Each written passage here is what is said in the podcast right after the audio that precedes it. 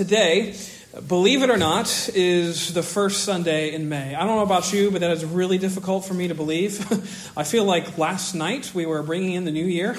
Uh, but in any case, we're now five months into the year of our Lord 2021. Uh, which again is, is kind of difficult to believe. Uh, but uh, I wanted, as I was reflecting on that, reflecting on the fact that we're five months into the year, and among the many things that it means for us, or for you perhaps, for us as a church, Stonington, uh, that means today, as the first Sunday of May, that means we, we have the privilege uh, of celebrating and observing uh, the Lord's Supper. Uh, as you might have noticed uh, in, in, the, in the front of the uh, sanctuary this morning. Because as a New Testament church, we believe, we uphold the two ordinances of a church baptism and communion.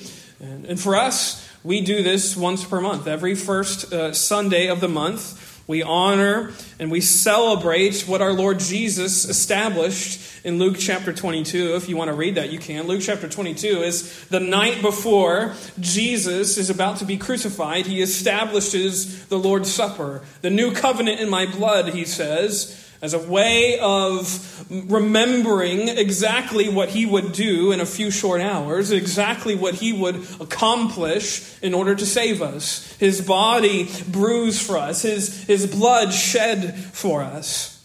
This is what allows us to be here. Indeed, without that moment, uh, sort of being commemorated, there would be no church at all. If without this sort of way of remembering uh, what there would be to sal- there, what he would soon accomplish for salvation, now we have this opportunity to remember it here this morning. We can debate and we can discuss, we can uh, talk about the frequency with which churches do this. Some churches do communion every week. Uh, they participate in the service on a weekly basis. Some do it once a quarter. Some do it once a month, as we do. Um, I don't think the frequency very much matters. What matters, and what I hope to sort of steer you towards this morning, is your heart. Your heart uh, going into a service uh, such as communion is what's at stake. This is what matters most above all other things when we enter into the communion time and as we are passing out the elements of the Lord's Supper, the body or the bread and the cup. It's, it's about your heart. I think that's really the, the main focus of the Apostle Paul's sort of treatment of the Lord's Supper in 1 Corinthians 11. As he's talking about what that sort of service means, he, he's getting at the, excuse the pun, he's getting at the heart of the matter by focusing on how you approach a service like this is what matters most. And this service is not just something we do. It's not just a tradition. It's not just uh, something we tack on to the end of the service once per month. This is central to what we believe as Christians, as what we believe as New Testament believers, as we corporately, unitedly recognize our desperate need for a Savior. That's what's happening here. We are here recognizing that all of this would be useless. All of this wouldn't even be here without Jesus, apart from what we are commemorating. Without this, there is nothing. And we see this need before us in services like this, or we ought to. And we see also how Jesus perfectly met that need. He answered all of our deficiencies in himself, in his perfection. All of that was answered in him, Jesus Christ. Like we've been, like we've said before, there's this, there's this dual sort of tension going on in a communion time. One of solemnity because we know that our sins, as we just sang about, put him there, and that we were among the scoffers that mocked him and spit upon him as Jesus hung on that tree. So there's seriousness, there's some weightiness, but there's also a victory cry. There's a celebration because we know the truth of the story that Jesus died and rose again and thereby accomplished our salvation. He is king forever, and we have a celebration. So, this service is one of serious solemnness, but also one of celebration because we know that he is victorious. And his wounds have paid our ransom. That's what this bread and this cup are here to memorialize. Here to get in our mind's eye all of those events. To use Christ's words from Luke 22, they're to get into our minds his body given for you and his blood shed for you. That's what we're here to remember. That's what we're here to have more firmly and deeply planted into our souls. And so, it, just by way of even further introduction, if you believe in Jesus' death and resurrection as the means for your salvation, as, as the way in which you are uh, uh, saved from your sins, this supper is for you to remember that, to grow in your faith. It's not a, a way you are saved, it's a way to remember how you are saved. It's a memorial service, so to speak, but one of great celebration because it's a memorial service of a person who's not dead. of, of a person who's alive, which is unlike any memorial service you've probably ever been to. but that's here what we're celebrating to remind you of what he endured to accomplish your salvation. But as I was approaching this week and I was uh, thinking, uh, yes, next week, well, I hope to get back into our study in Kings, but I wanted to take one more week just to, well, this was on my heart, so I wanted to share it with you. Because I was thinking, as I was approaching this service and thinking about the cross and, and, and thinking about the Lord's Supper, what, what moved Jesus to, to endure such atrocities? What motivated Jesus to accept his fate, so to speak, in terms of being nailed to the cross for the weight of the entire world's sin? What moved him to do that? You know, we often read of all those horrors that he endured. You can read, uh, especially John's treatment of the cross or Matthew's in the Gospels and, and all of the untold agony that he suffered. All of the, the things that he endured, the, the beatings and the mockings and the scornings and, and all of the, the blood that was ripped out of him. But I couldn't help but think what motivated him to do all that? You know, we have John 17, the quote, high priestly prayer of Jesus, where he's in the Garden of Gethsemane and he is wrestling in that garden. He says, uh, and he's uh, wrestling so much so that he's literally sweating uh, drops of blood because he's praying with such earnestness. We, we can talk about what exactly is going on uh, between uh, the humanity of Christ and the deity of Christ in that passage, but I tend to believe that this is a moment in which the full weight of what he's about to accomplish in a few short hours was most pressing upon him.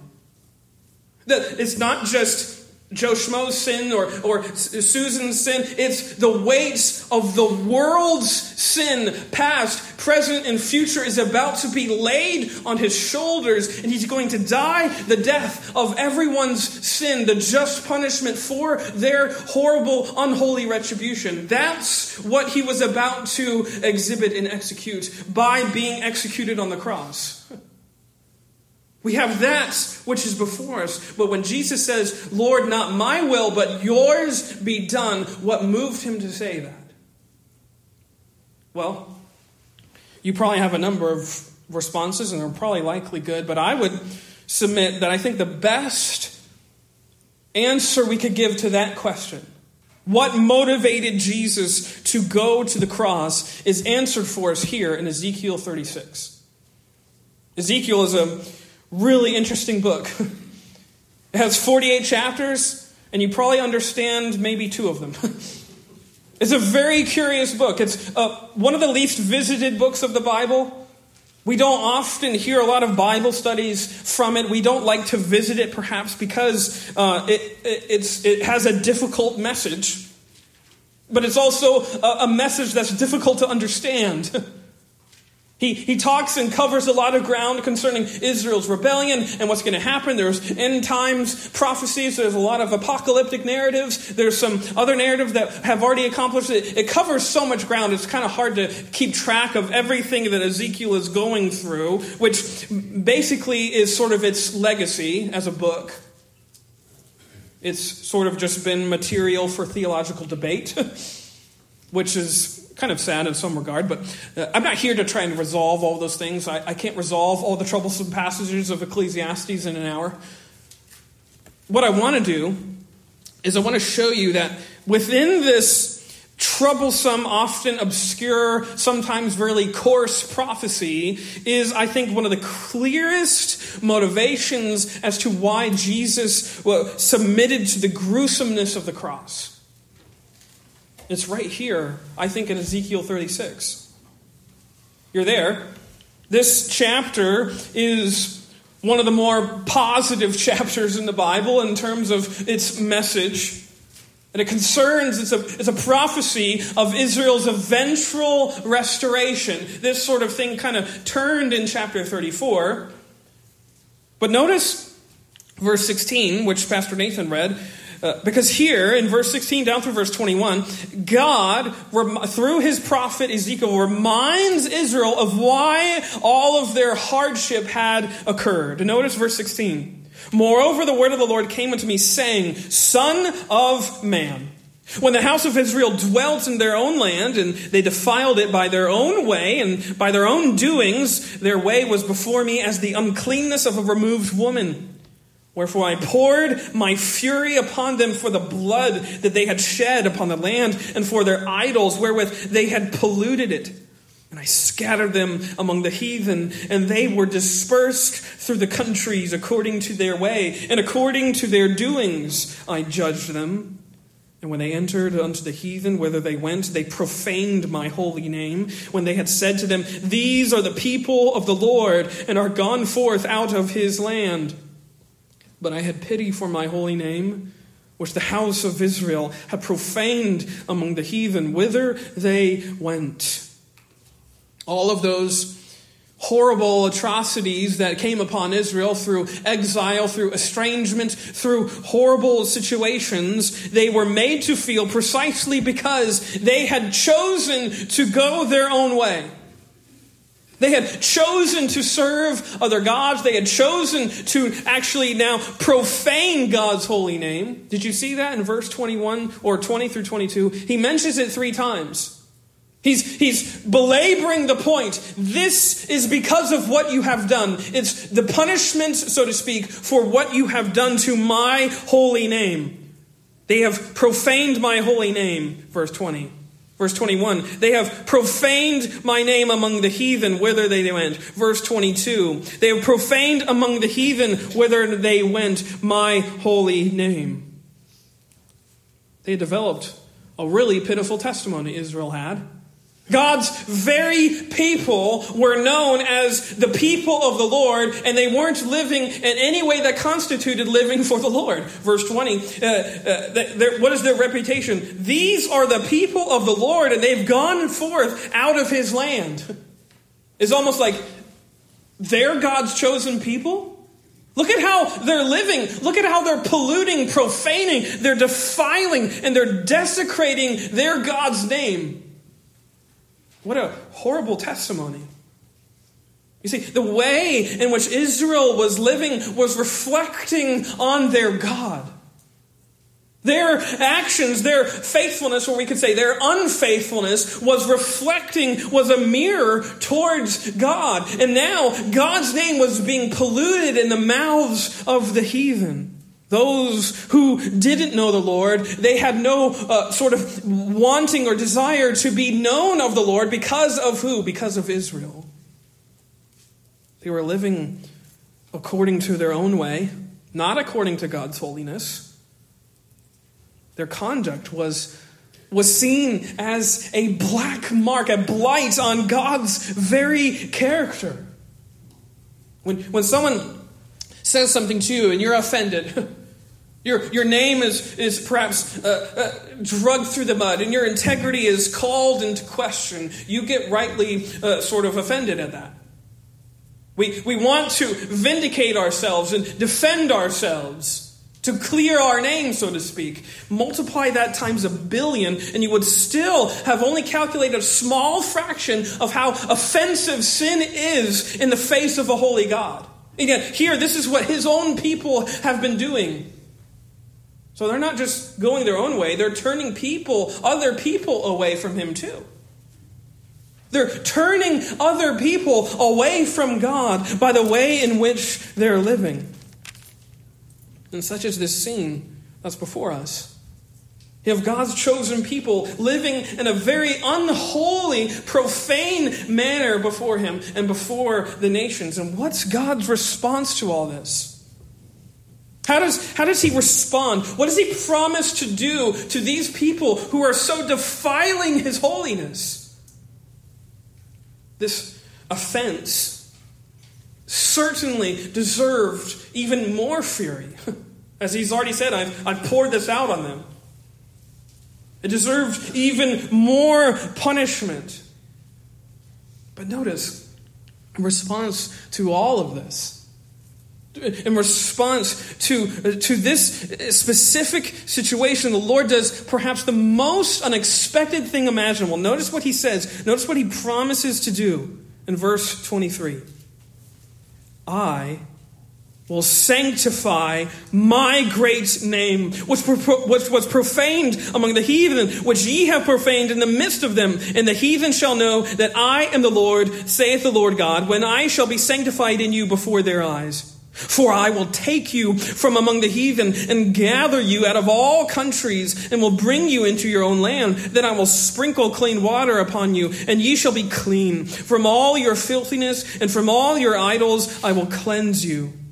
A new heart also will I give you, and a new spirit will I put within you. And I will take away the stony heart, and out of your flesh, and I will give you an heart of flesh. And I will put my spirit within you, and cause you to walk in my statutes, and ye shall keep my judgments and do them.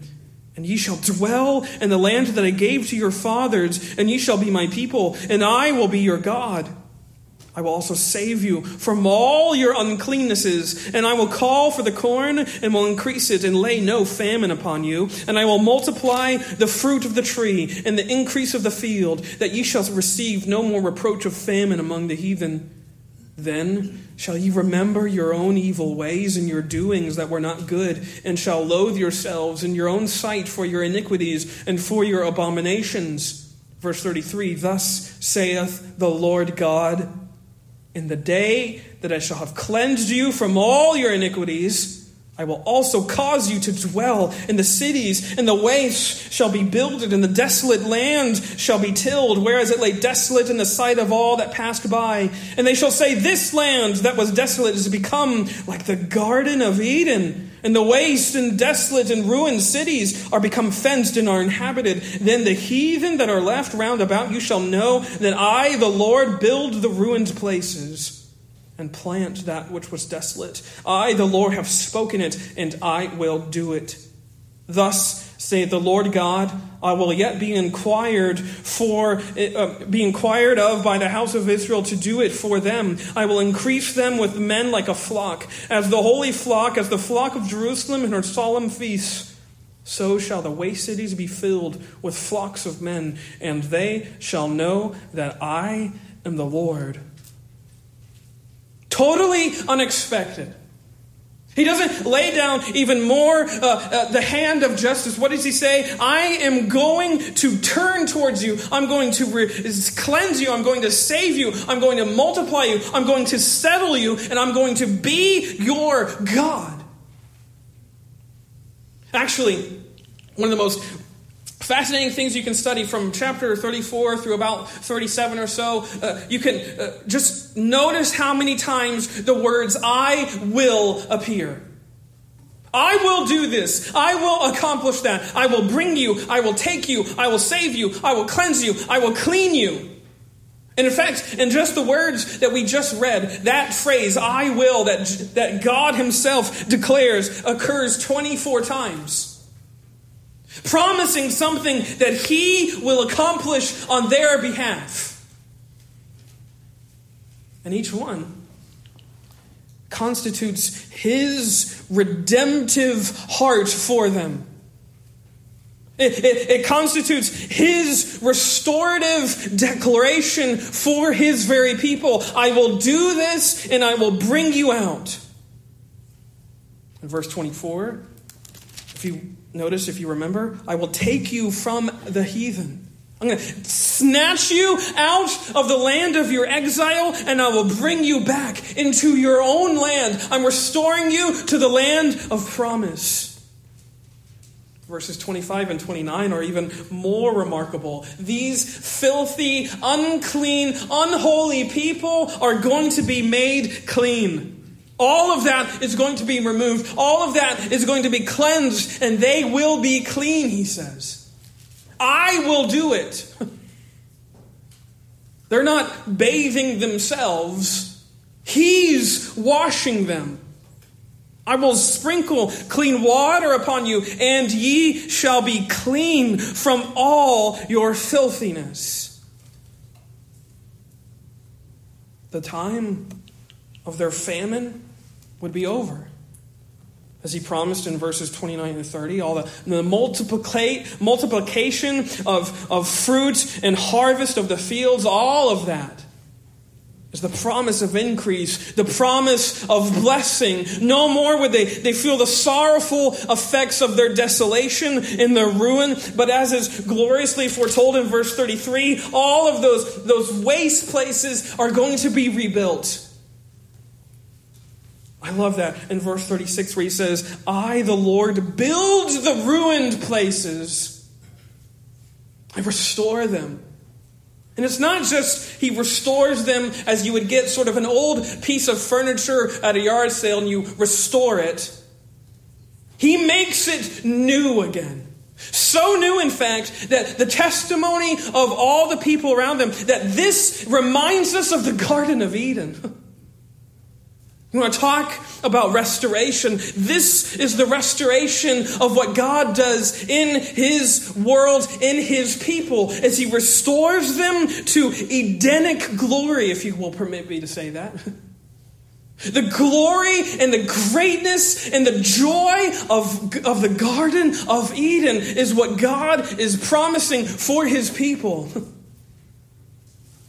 That's that ought to blow your minds in terms of how he's restoring us. He's not just putting a band aid on the horribleness that we've caused with our sins. He's restoring us to the glory of Eden. Can you imagine? This is what is at the heart of redemption, at the heart of what God wants to do through unholy sinners. And He wants to bring them back to the joy and the fellowship and the, and the awesome communion of Eden. This is the, the results of this plan of redemption. But again, what moved him to say this? What, what motivated, what motivated this, this, this execution of this plan of redemption and restoration to such uh, amazing and unfathomable degrees? Well, I skipped some verses, which you may have noticed, and that was intentional, was just to build some tension. You could have read them and spoiled it. Look at verse 22. Notice what he says to Ezekiel. Notice what he says to him. Therefore say unto the house of Israel, Thus saith the Lord God, I do not this for your sakes, O house of Israel, but for mine holy name's sake which ye have profaned among the heathen whither ye went. And I will sanctify my great name, which was profaned among the heathen, which ye have profaned in the midst of them. And the heathen shall know that I am the Lord, and the, saith the Lord God, when I shall be sanctified in you before their eyes. And notice verse 32, he declares essentially the same thing. Verse 32, not for your sakes do I do this, saith the Lord be it known unto you. Be ashamed and confounded for your own ways, O house of Israel. He's wanting them to see that it's not because of them. It's not because they've given him something in which to be motivated by. He's moved by his holiness. Because he wants to vindicate his holy name. As we've already seen, this name of God and his holiness had been profaned and polluted in the mouths of the heathen minds of all those who are around them. So, what is God determined to do? I will take it upon myself to sanctify my name. You've polluted it, I'm going to make it holy again. You've de- profaned it, I'm going to bring it and raise it and restore it back up to the heights of what it deserves and to the heights of my holiness, precisely because he wants everyone to see who he is, verse 23 and verse 38, that I am the Lord. That's his motivation.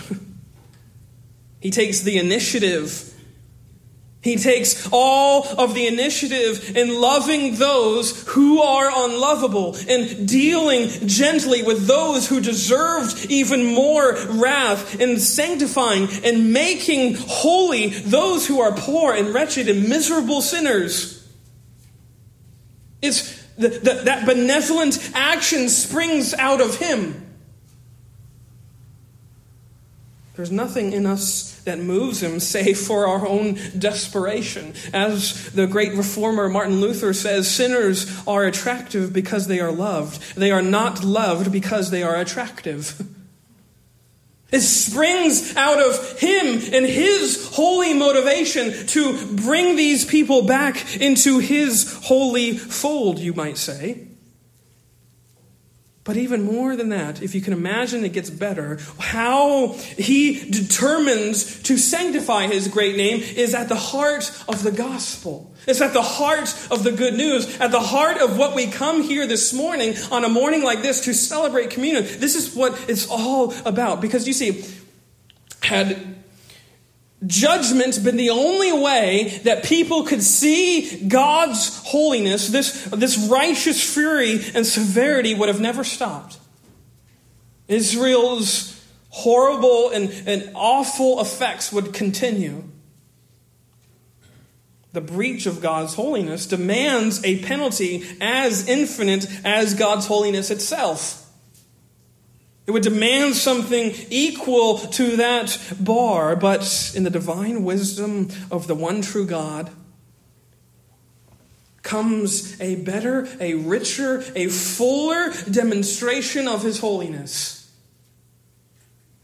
And it's not by just exacting more punishment on his people for their unholiness. You know how it happens? It happens because he makes holy those who are utterly unholy and utterly undeserving.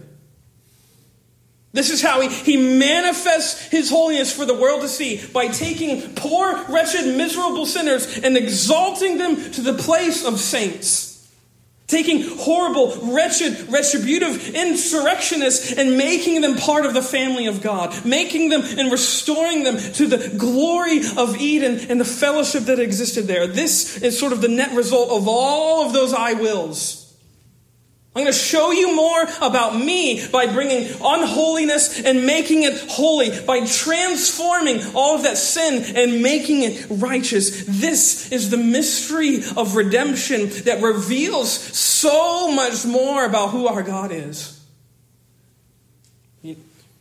You, may know me, I have to quote this guy. He's my favorite writer. He's an old Scotsman back from the 1800s. Uh, His name is Horatius Bonar. Listen to this. I can't say it better, so I'm just going to quote him. He says, A world that is unfallen reveals but half of God. The deep recesses of his character only come out in connection with a world that is fallen. The heights and the depths of his infinite nature were not manifested till that which opposed to them occurred to bring them forth. To learn what holiness is and how holy God is, we need not merely see his feelings towards the holy, but towards the unholy. This is what reveals even more dimension of his holiness because he deals with unholiness in a perfectly righteous way. By, by redeeming all these profane, wretched sinners and making them holy, he reveals and he opens up to the whole world, demonstrating more of his boundless love and mercy and grace to people who totally did not deserve it. They deserved something else.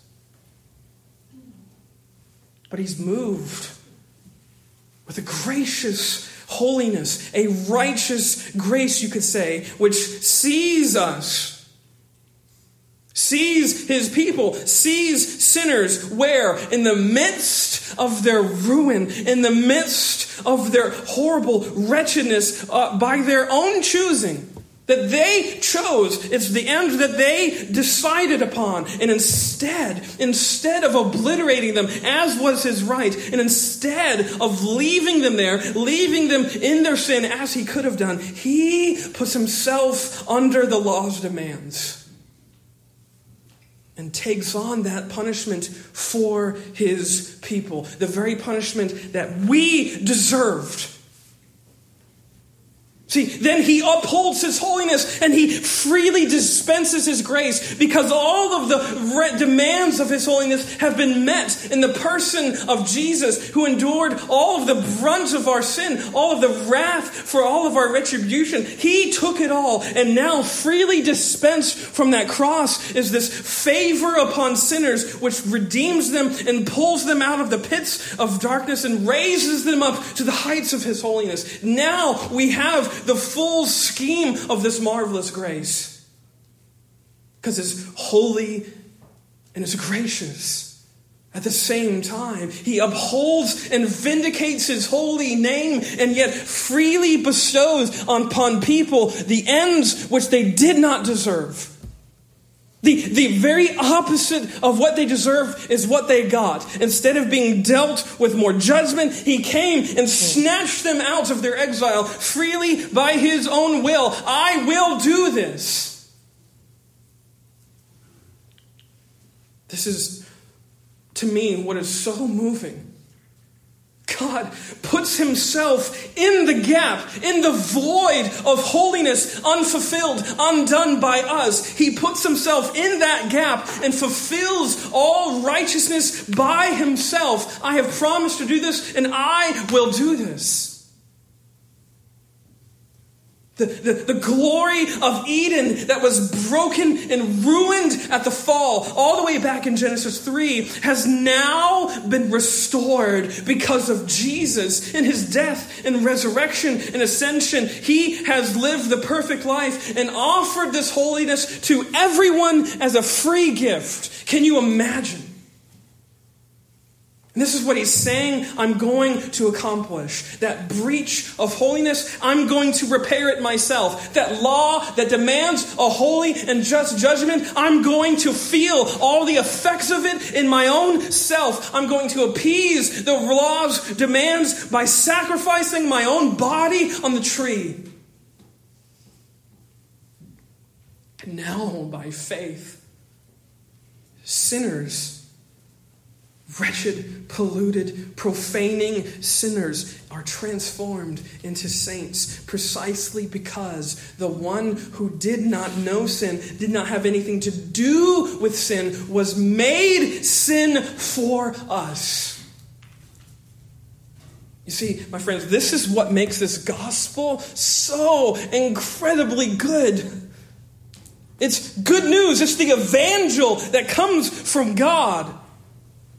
It's an evangel, it's a good news that no other religion in the world has. Why? Because it pronounces that God Himself, the one who has made the law and its demands, has come down and put Himself under them for your behalf and for mine. And we aren't called to anything but other than witness this event and say, I believe because He has done it. He says, I will do this. He puts Himself there and He makes it free for once and for all for everyone to find their remission remission of sins in him. There's no cratch, scratching and clawing our way to get out of sin. He says, I will do it. If you believe in me, I have already done it. If you believe in what I have done, it's already accomplished for you because I have lived and died in your place. This is a message that's totally unworldly. No one could have ever imagined a concept such as this a God of holiness feeling the effects that unholiness deserved. And this is what God does. This is why I am so passionate about this scripture because it tells this message. No amount of penances, no amount of prayers, no amount of good deeds, no amount of anything you could ever conjure in yourself will pay the debt of sin you owe, which we just sung about. It is all because of what this holy God did on an unholy cross, whereby he secured holiness for unholy people. This is the gospel, motivated by God's own holy name. He says, I will do it. I promised that this will come about and I will perform it. And therefore, when Jesus says on the cross, it is finished, the gift of holiness was thereby perfectly wrapped for you. And when you say, I believe. It is poured out onto you, clearing, as it says in Colossians, canceling the debt of sin that you owe, nailing it to the tree, and thereby declaring it no more rendered against you. See, this is what makes this is what makes the Bible so so just uncanny and unremarkable, or I should say, so remarkable, as it announces this: the God who cannot forget, chooses to not remember your sins against you. The God who is perfectly just and holy announces that you have been cleared precisely because his son felt the verdict that your sin deserved. Therefore, there is now no condemnation to them who are in him. When the gavel now comes down on your record, it says justified, cleared, uh, not guilty. Because someone took that verdict for you.